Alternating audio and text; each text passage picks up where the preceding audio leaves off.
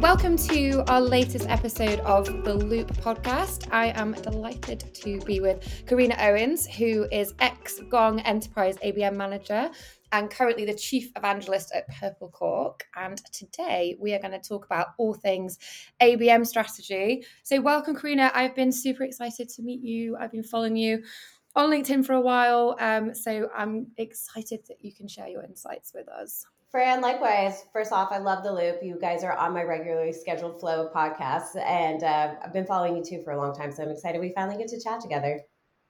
Amazing. Well, nice we can hang out.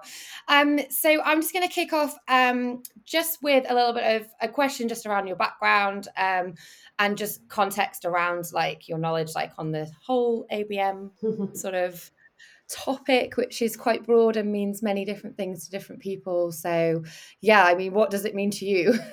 Oh yeah, I know. That's actually like the first thing I do if I walk into any organization. I will ask the uh, you know executive team, you know, how do you guys define ABM? And of course, as you can expect, you'll get wildly different responses. And typically, people describe ABM as like a channel or a tactic. So they'll say it's you know direct mail or it's uh, virtual events. So it's never that's never how I see it. To me, it's a go to market motion and it's one in which mm-hmm. that incorporates more than just marketing more than just sales it's going to involve client success it's going to involve the executive team and uh, it should involve product the product team as well and that's one that i think is typically highly underserved when people are talking about account-based marketing yeah, most definitely. I love um, how you refer to it as a go-to-market motion, actually, because um, that's the, I guess that's the conclusion that we've come to as well. So we started deploying at Cognism like standalone ABM tactics. But I think as you probably have experience, like just doing a standalone tactic won't work. Um, so I guess um, that leads me on to my next question in terms of when you're creating this ABM strategy and you're thinking about it. Um, do you have um, like a particular motion or a particular playbook that you go to? Because um, we, um, when we were trying to sort of build the foundations at Cognism it became very confusing between like are we doing this for like new business? Should we be doing this as for customers or deals that are like in opportunity? Like how what is kind of like the best way to think about it? Because i do i am finding like there's a lot of layers right Oh my goodness, of course. Yeah, I think that it's really important to look at it holistically across the entire buyer's mm-hmm. journey. Um, demand generation and ABM practitioners often get kind of stuck with just focusing on net new acquisition. And then that's kind of where the marketing engagement stops and is on to the next.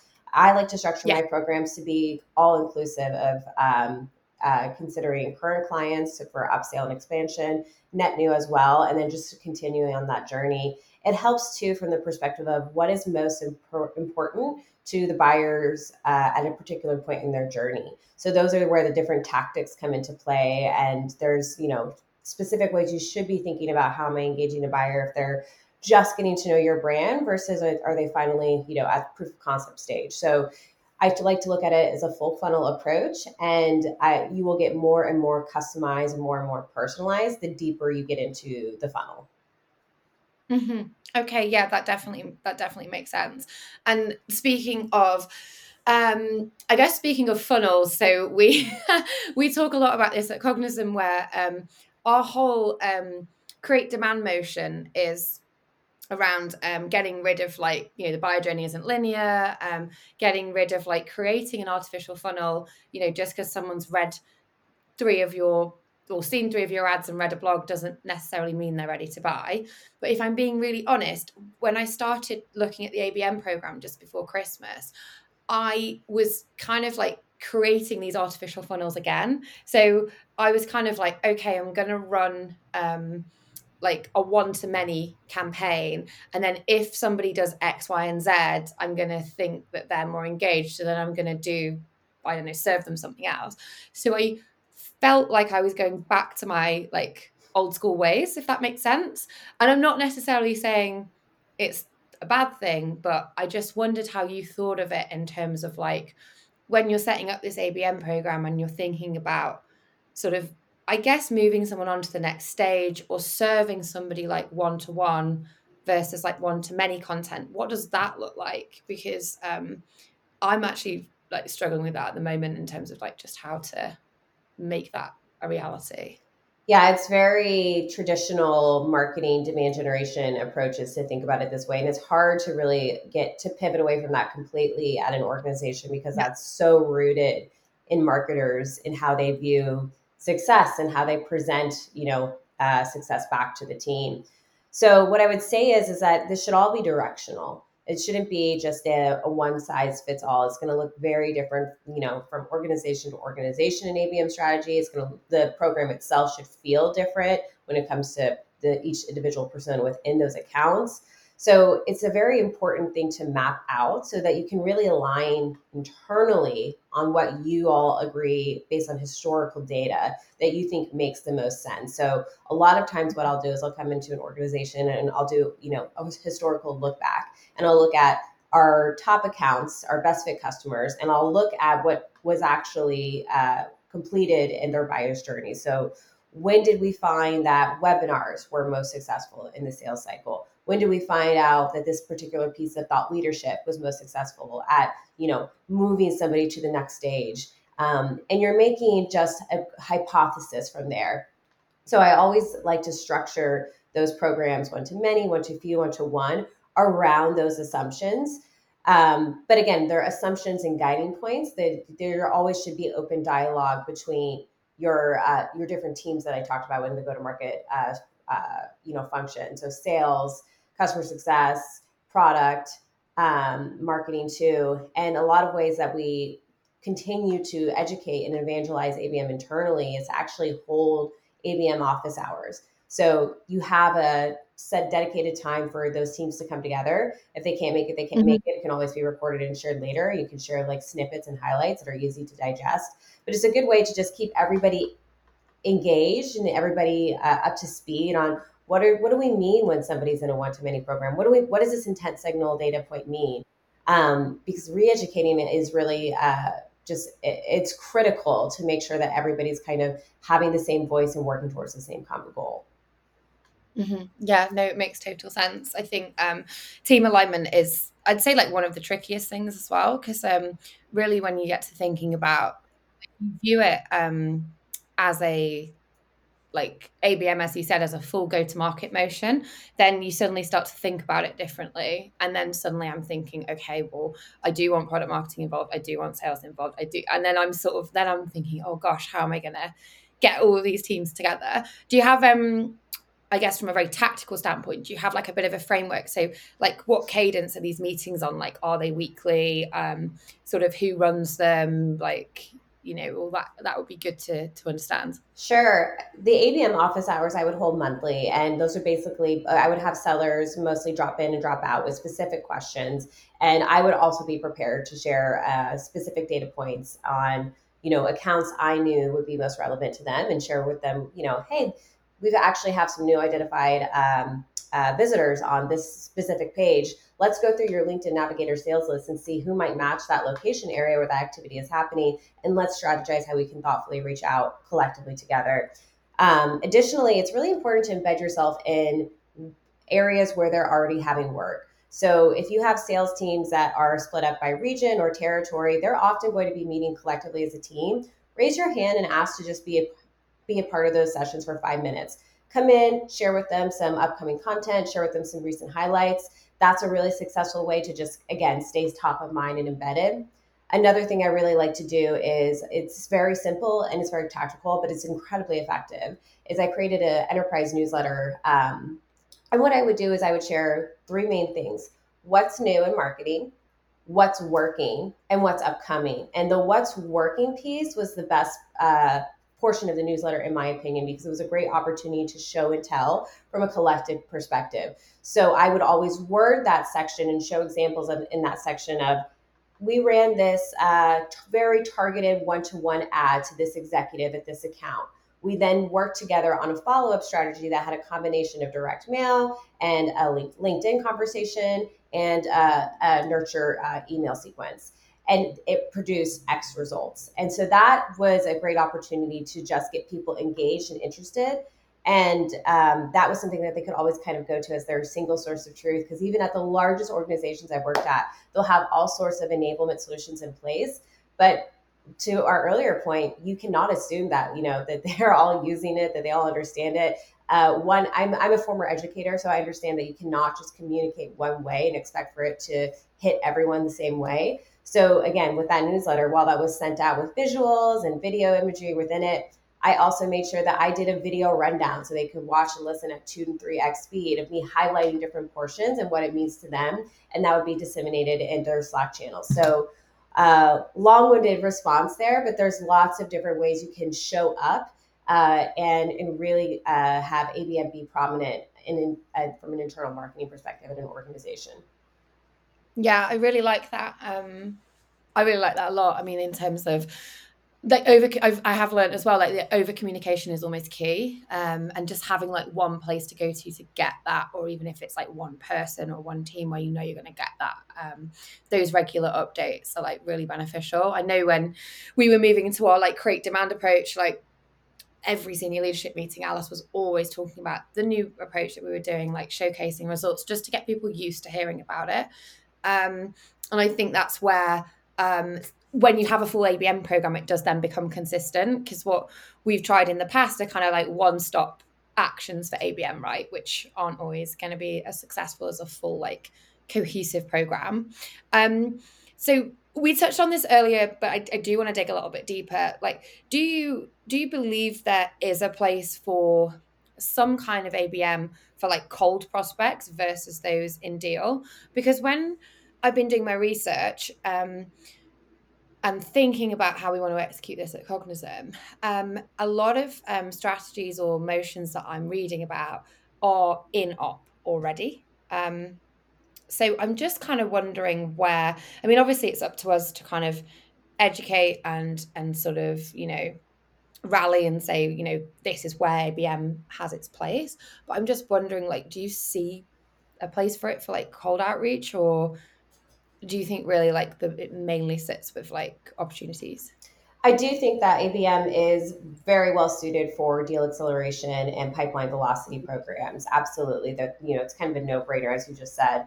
I do think there is a place for ABM in uh, cold outbound, but I don't think it's the you know maybe tried and true sales playbook method that I as a marketer would recommend.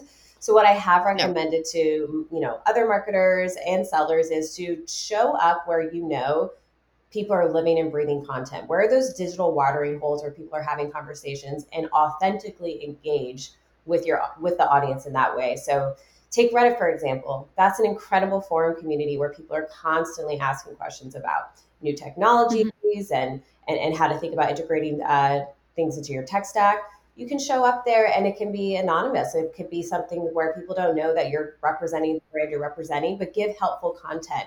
And over time, maybe you do link to a specific ebook or to a specific blog or podcast that is brand specific. But if you're starting and engaging in conversations in a thought leadership forward way, that to me is an effective outbound strategy. So I would highly mm-hmm. encourage mm-hmm. anybody, any seller who's a part of um, ABM Motions marketers to start following uh, those communities, start following those individuals, but show up in those comments in an engaging and thoughtful way. And then you'll find that you're starting to build some trusted uh, brand brand uh, um, affinity. And then eventually we can get to those tactics that are going to be a little bit more uh, of those tried and true sales book sales playbook methods. Mm-hmm. Yeah, no, that makes total sense. Um, and then just thinking about um, enterprise companies specifically. So we know that the buying community is huge and is seems to be growing yes. year on year. Mm-hmm. Yeah, I didn't think it get any bigger, but it has. Um, so what are your thoughts on that in terms of like multi-threading? So if we're thinking, say we are thinking about pipeline acceleration, then how, do you have any set plays or like examples you can share of motions that you've ran that you know do kind of engage different buyers in like deal basically? One thing that i think is like there's two things actually. These two things are like low mm-hmm. hanging fruit opportunities that every organization i've walked into doesn't really have fully baked out in their programs already. One of mm-hmm. them is to leverage your partner channel. There are especially in the tech space which I, I think most of your listeners are probably going to be there are several uh, partners that would wel- welcome marketing's assistance and help. Uh, for example, I've worked in an organization before where you know Microsoft was their primary channel partner, but they always struggled to get their attention. And so I actually approached our ABM program there very strategically, where I went to my, the Microsoft team, I joined those team meetings, and I gave them our data. So I said, hey, here's where we're finding, you know, your ideal users are spending a lot of their time on our website. The blog obviously referenced Microsoft and how it can be embedded. And what you'll find is that some of these bloated organizations don't have as small and nimble of marketing teams to be able to react quickly and give this type of information. They're they're strapped doing a thousand other different things. So they're really willing to partner with maybe a smaller organization who uh, does have mm-hmm. that dedicated time to be a little bit more personalized. So when you're thinking about marketing, um, thinking about your channel partners too is, is really, really critical when you're thinking about multi-threading. Um, additionally, too, multi-thread within your own team. Uh, you know, I always put in service level agreements with our target accounts and part of those service level agreements actually involves the executive team as well. So having the executive actually be responsible for connecting with the executive at that targeted account and that could be on a monthly basis or what have you but just keeping that relationship alive so always think about too how can i multi-thread other personas uh, with people that exist in my organization. So I'll always have sales come to me and say, "Hey, Corrina, do you mind joining this call?" They're going to have their marketing team on, and they would love your perspective on not only how do you use, you know, the solution we're trying to sell, but how like are you structuring your demand gen and AV programs in general. So I would say those are the two lowest hanging fruit opportunities that any organization could implement probably today. Is how do you start to be effective with marketing with your channel partners and how can you be effective with multi-threading with people that already exist in your organization with the organization you're trying to sell into? Mm-hmm. okay. Yeah no that's great. And like some great tactical tips as well. Um I love talking about the low hanging fruit because, like any marketer, we are pressured to get So whenever anyone says that, I'm like, yes. Um, so I guess thinking about um, even just going back to like the the absolute basics, like of thinking about target accounts. So, for example, like I can go onto our Salesforce and there's many forms of target accounts, right? So we have like um, you know, there's four or five different lists, for example. And it's almost like how do you like the simple question is how do you like get your target account list? How big should it or shouldn't it be? And then you know, how do you kind of get started with it? Because like sometimes like I go to sales and it's like they they hand off like two accounts or like I can speak to somebody else in sales and I've got a list of like 500 accounts. Like what is the best way to start that list build? Starting it early. So I will always start planning at least a quarter out before the next fiscal year. And I take it on as my responsibility to start building the list based on a lot of the data points we've talked about. So what do our best fit look fit what do our best customers look like? And then finding those lookalike accounts to add to the list. And that can look like all right, what are the, firmographics that we know are best fit to sell to? What are the technographics? Mm-hmm. What are the channel partner alignments? Um, are there any past, uh, you know, champions that have now moved on to other accounts that we're not already having space in? And then I will come and I will talk to sales and I will give them my proposal of what I think would be a top target account list. They'll then filter in their own, you know, input too, because they're going to have a lot of knowledge as well that I have to extract from them that they already know about the market. Maybe they already know that account very well. And then we can filter and sort from there. And that process typically takes about two months to solidify. And what I like about that is that it becomes really centered around the data. So oftentimes too, not every rep will have a target account and we'll explain why. We'll explain that we are we are doing this because we are trying to spend our budget very wisely for an account based marketing program because, in nature, it should be very strategic, it should be very intentional. And so, it doesn't mean that you're covering every white space. That's really the job of a demand generation program, right? Is to cover mm-hmm. all that white space. But that's not solely ABM's job.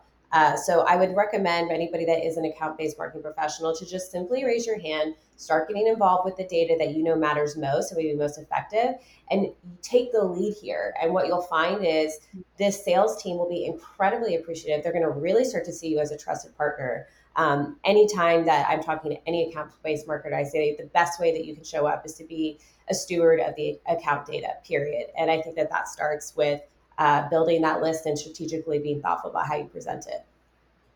I love that so much. I mean, it's it's funny because we even now like we think about it. I think generally like my go-to thought is right, get first step one, get account list from sales. Yeah, right, right. I mean, mm-hmm.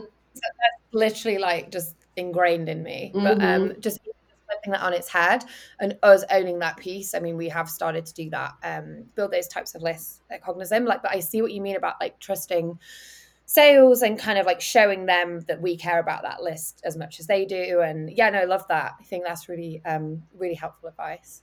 yeah, and it's not that they don't have input, right? They, I want their input. It no, matters, right? Right. It, but I do think that there's a, it's, it's a bit of a, it, it shows the intentionality behind these programs and the differentiation between what account-based marketing should be and what just building your territory list should be. They're they're different.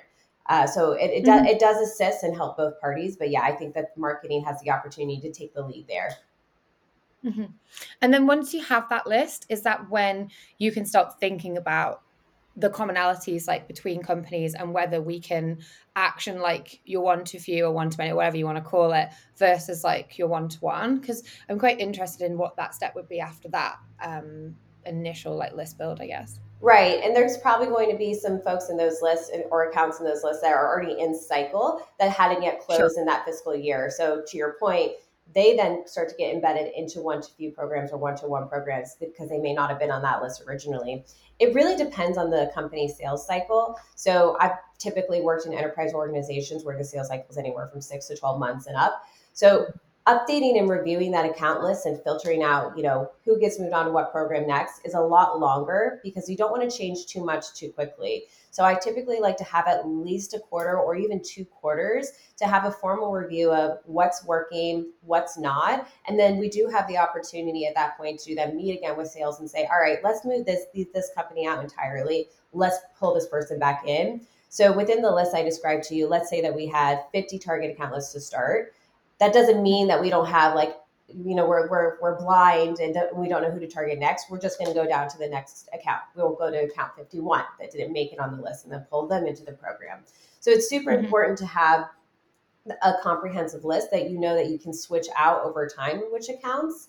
And then again uh, if you have that historical knowledge about or can make some kind of assumption of when is it appropriate? When have we found it to be most effective to introduce this channel, this tactic? Then you'll know how to, to move those accounts through the funnel. Okay, cool. Yeah, that makes sense. And then um, thinking on my, this has been a topic on my mind recently is intent data. So, um, what are your thoughts on using intent data to like inform ABM campaigns? Like, do you layer that in? Have you had success? This is uh, a topic I love talking about because, as you know, through the years of being an ABM practitioner, I've really understood that intent data has become kind of like a dirty word, especially to sales and, and often marketers too. And unfortunately, I think that's because oftentimes when you're getting intent data, you're getting it from third party providers, and there's often a black box, right? Like you don't understand what this means, why they're even recommending uh, that once you have this signal, then you should do X, Y, Z.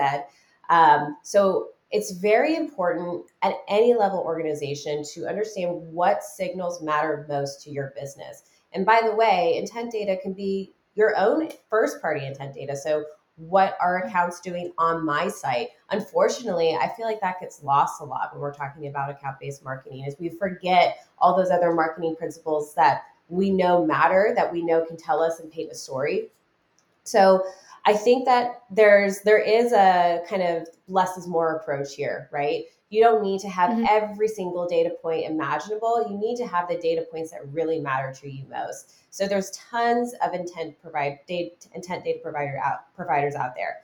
You need to make sure and do your due diligence that you know what matters most to your business. And so what I often recommend to marketers is when you're talking to those organizations, get an NDA in place, but then share with them your target account list and your personas, and then see if they actually have enough data themselves to present back to you mm-hmm. that they have history of collecting that data. Then make sure you thoroughly understand what it means and how it's being presented in the tool or within your organization itself, because it, it needs to matter to every person on the go-to-market team, and they need to understand it. So let's just say, for example, that I know that somebody moving a past like raving fan of ours is moving to a new job that's a really big intent signal for me and my team because we know that if we have a champion and a deal they're 80% more likely to uh, to win the deal. So that's a very high intent signal, and I'm going to make sure that my team knows about that. Not by telling them to go to Salesforce and look for it, but by pushing it to them where they work most. And in most organizations, or most organizations I've worked at, it's either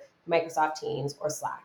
So I will then push yep. that signal to them with the caveat of I'm telling them what I would recommend to do next. That's often going to be something that can be like a mass recommendation, but I'm encouraging them too to dig into the uh, previous account, right? What do we know about how the champion used our tool before? Let's make sure we embed that into our outreach and our messaging. Um, and then really personalizing it and making it about how can we now engage with this champion at this new account in a way that's personal and meaningful. But my to wrap that all up in a bow, less is more with intent data. Know what mm-hmm. intent data matters to your business. That's going to really move the needle from a business objective perspective. Then figure out how to disseminate that internally so that they understand it and know how to act upon it because otherwise it's just intent data for intent data's sake if you don't know how to actually act upon it to make anything meaningful come from it makes total sense um, we find that the it's more of like the education of intent data, right? So it's like, like you said, what, what are you going to do with it? How are you going to action it? But really, it's like what you expect, what the expectations, um, which I think is really important. Um, just I think generally for an ABA ABM program, especially if like you haven't done it before, what are you looking to get out of this? Because um, I think a lot of the time there'll be pressure for like from sales, from revenue org on new conversations. Mm-hmm. Like what program or I want to have new conversations with, I know, and my top five accounts. But actually, it can be as impactful as helping their deal, their, you know, their February deal close, you know, a month sooner than it might have done. And and on that though, if if we are saying, you know, we need to agree on like how we're going to measure the impact of ABM. How are we measuring the impact of ABM? So let's take a like pipeline acceleration example, how is it a shared target, like a shared goal? Like how are we aligning everybody to um I suppose it comes back to attribution, right? So it's like how can we show that marketing have influenced it?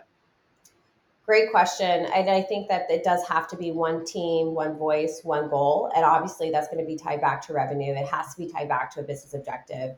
Um, those KPIs should be really, really, really clear and you should be able to like we said earlier like there's no such thing as over communication so make it visible for your team how you're measuring and tracking against those goals maybe that's a report in your crm maybe it lives somewhere else but make it visible because it's it's it's helpful for everyone when you're showing them what's working but also you're it's really helpful when you're showing some, somebody when it's not working um, so i've often had to uh, go back to my executive team and say hey we created all this custom content, all this custom collateral with the assumption that this industry was going to be a great target for us. And turns out it's not. And here's why. So you're still informing them from a data perspective. So, and there's a very tactical way I think that you can introduce this. And one thing I found is that um, showing up to like a sales kickoff as, as an ABM marketer, it's really helpful to have a one slide presentation on a closed deal that won in the target account. And what you do is you're showing them a timeline of all the different things that were involved with this account. So sometimes that can be 17,000 different attribution points, right? Of when the account was actually first engaged with your brand. And that might even be like five years prior to the deal closing.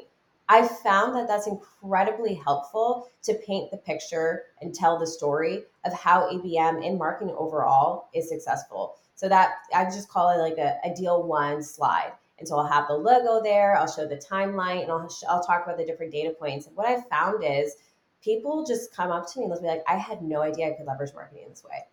I had no mm-hmm. idea that I could partner with you or understand data about an account this way. And that is just, again, a tiny tactical way to show value.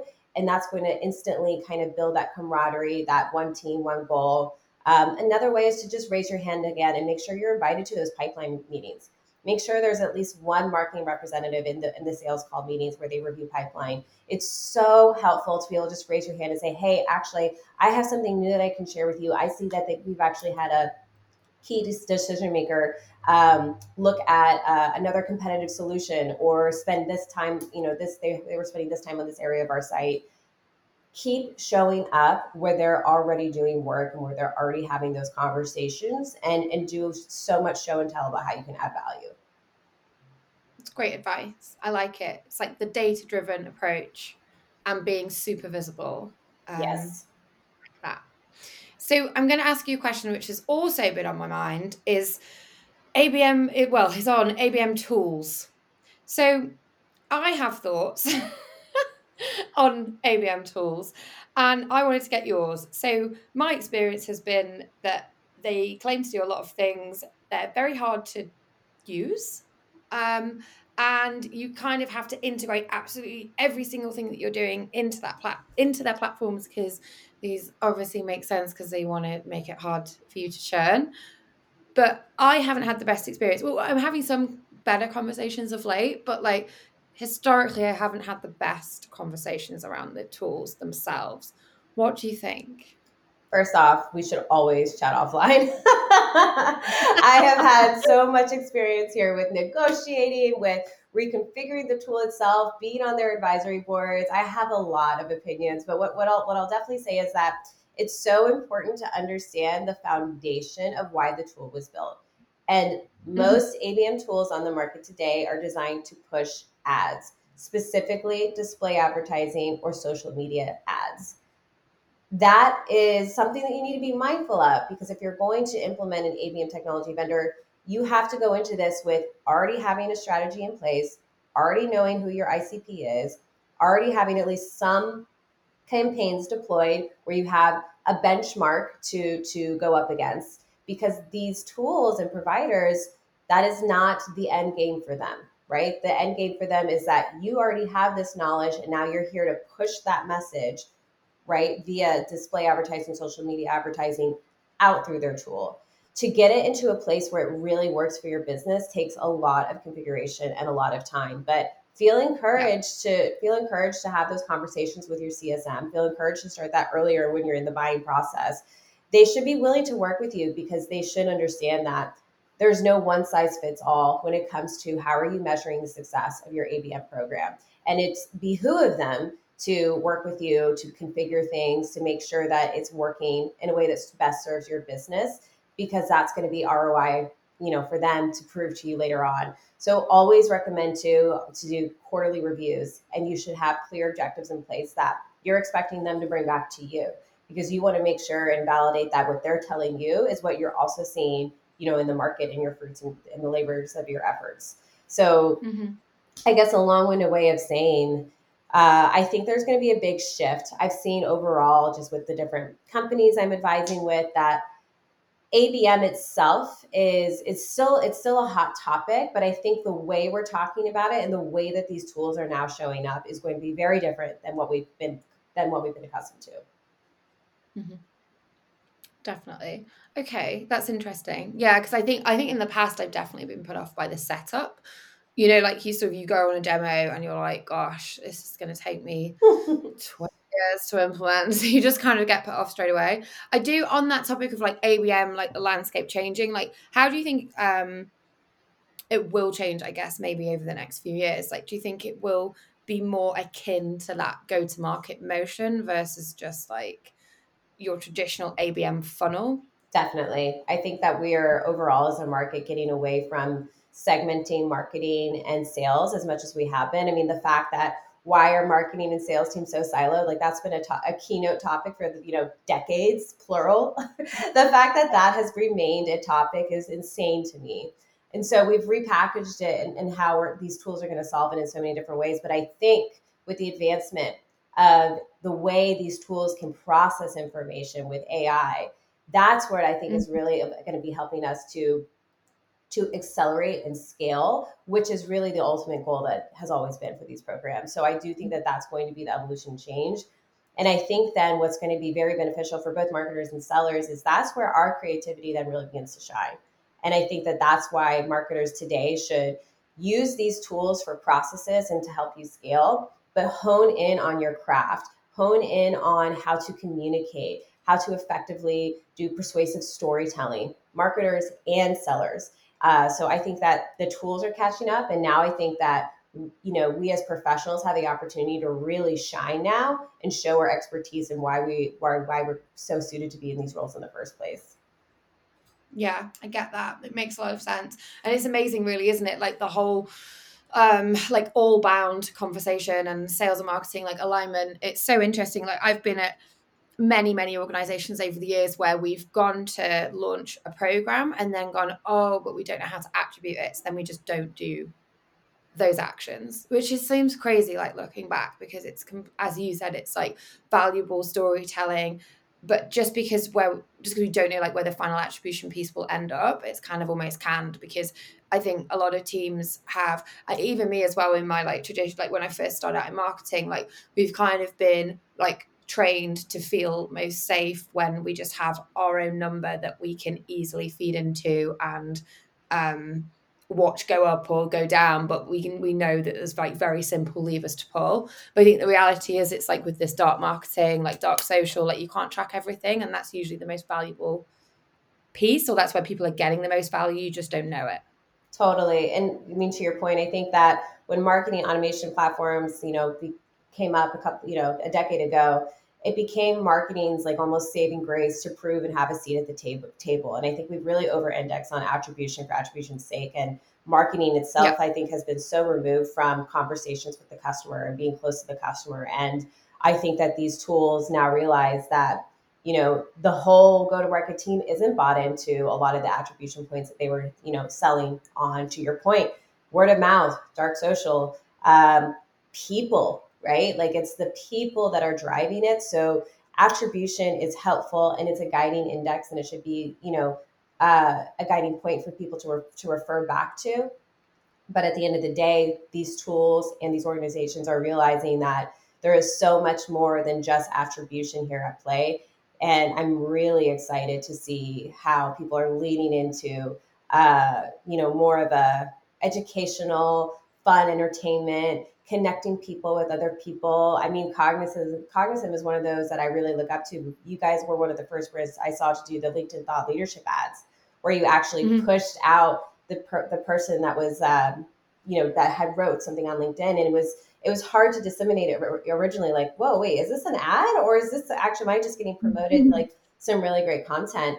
Um, but it shows that you guys understand that it's people that you know people buy from they trust people so you guys are you know ahead of the curve in a lot of ways and how to be thinking about how to launch different programs and how to view attribution as a whole mm-hmm.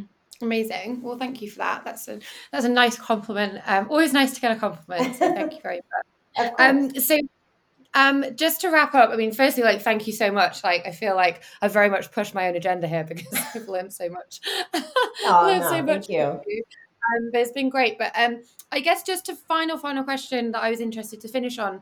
Um, if you did um, have to pick your ABM tech stack, maybe it's like three core tools that are a must or like three to five like what would they be and i don't mean it doesn't have to be an abm platform specifically but just to help you do abm better like what do you rely on the most sure so i'll refer back to the last um, you know uh, when I headed up ABM Enterprise for Gong, I would yeah. have, you know, I would say UserGems. So that was the intent data signal provider that was like the winning one for sales. I won them over, and then we got a great program to go off of that, and it became the leading outbound uh, motion to uh, create meetings and also uh, net new opportunities. So that's one.